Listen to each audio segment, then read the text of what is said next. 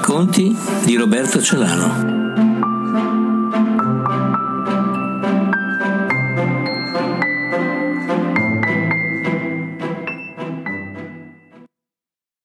Titolo del racconto Ma Internet esiste?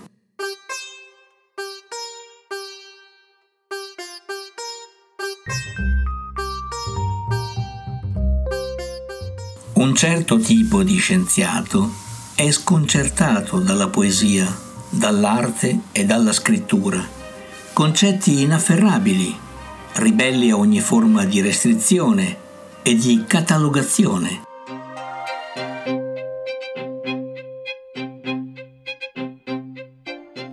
Non possono essere vivisezionati, smembrati, assoggettati all'autopsia.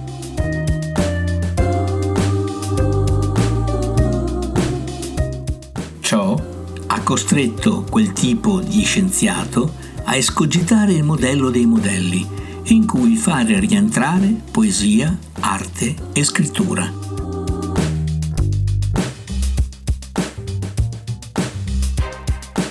Così sono nate poesie al servizio di, artisti legati a, scritture formulate per,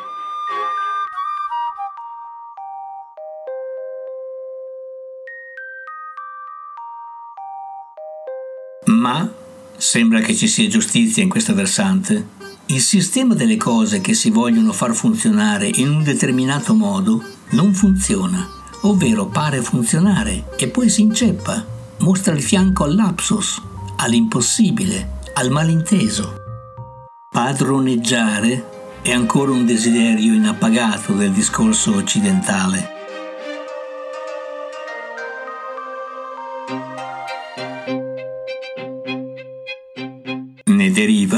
Che nuove discipline come l'informatica devono rientrare in logiche ristrette a costo di penalizzarne l'uso.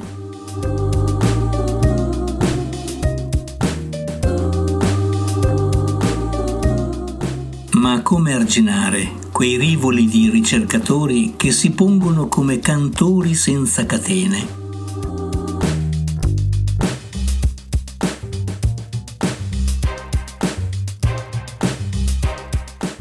Marco Maiocchi, nel suo libro Il bel programma, mette in agitazione un certo tipo di scienziato che credeva alla matematica, all'informatica, alla scienza in quanto tale, mai collegata ad altre questioni umane.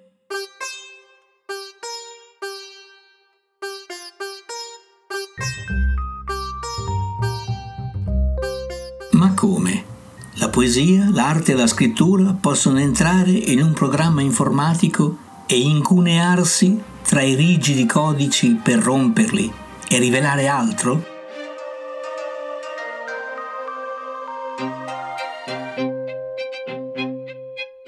Per secoli si sono distinte le varie discipline in compartimenti stagni, da una parte le arti e dall'altra la tecnica. Semplicemente non si potevano frequentare. L'artista poco aveva da spartire con il tecnico. Anche adesso, un pittore potrebbe trovare giustificazioni a non volere parlare con un ingegnere e viceversa. Cosa potrebbero dirsi una persona che fa quadri con una che fa ponti?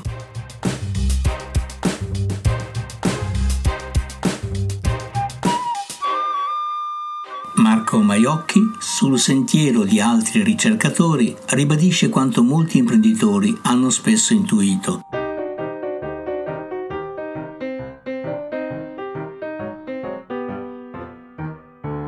Infatti scrive Non costruiamo soltanto una comunicazione fatta dalla parola, che ha poi relazioni con l'ambiente esterno, ma messaggi complessi, con una propria struttura e quindi fatti di relazioni, le cui relazioni si espandono a un contesto esterno.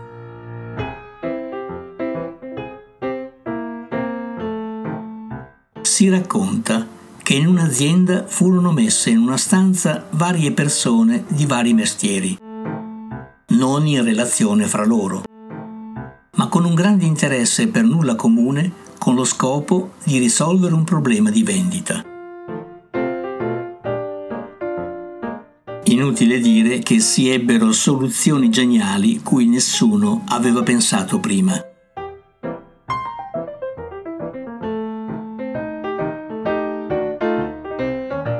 Scrive Maiocchi che il nostro cervello tende a organizzare le informazioni in termini di relazioni e non in termini di contenuti.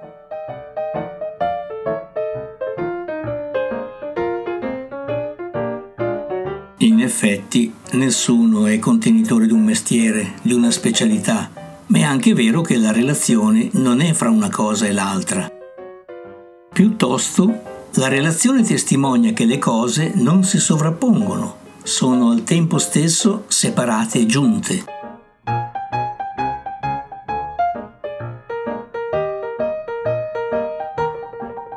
Quindi ciò che permane è la relazione.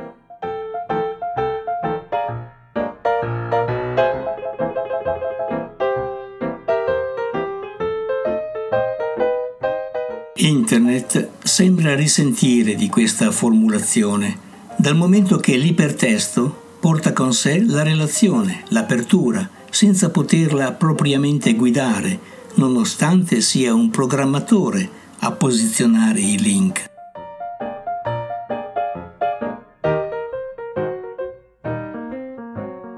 Ecco quello che sostiene Maiocchi. L'ipertesto diventa un'occasione anche per l'autore per riflettere sui suoi obiettivi.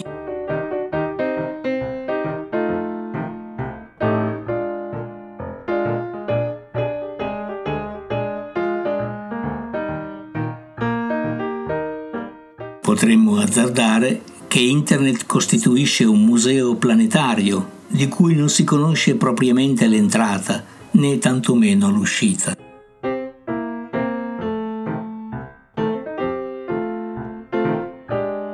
Una rete che sembra ricalcare ben altre mappe della parola.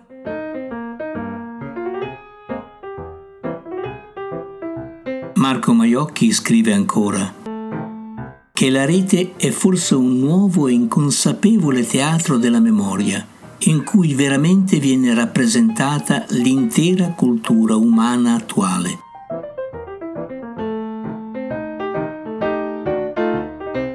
Museo planetario?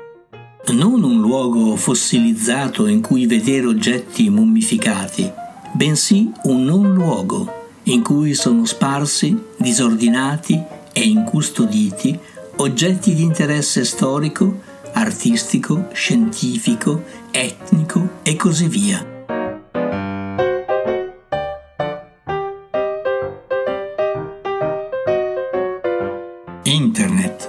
Che si fa beffa della ragione raziocinante, della stessa ragione che l'ha concepito.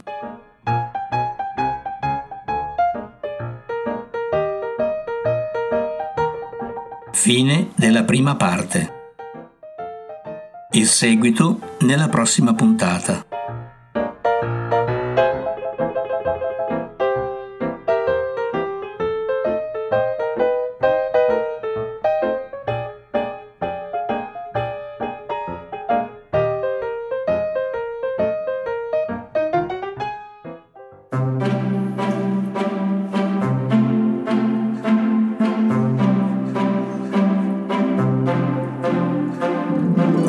Racconti di Roberto Celano.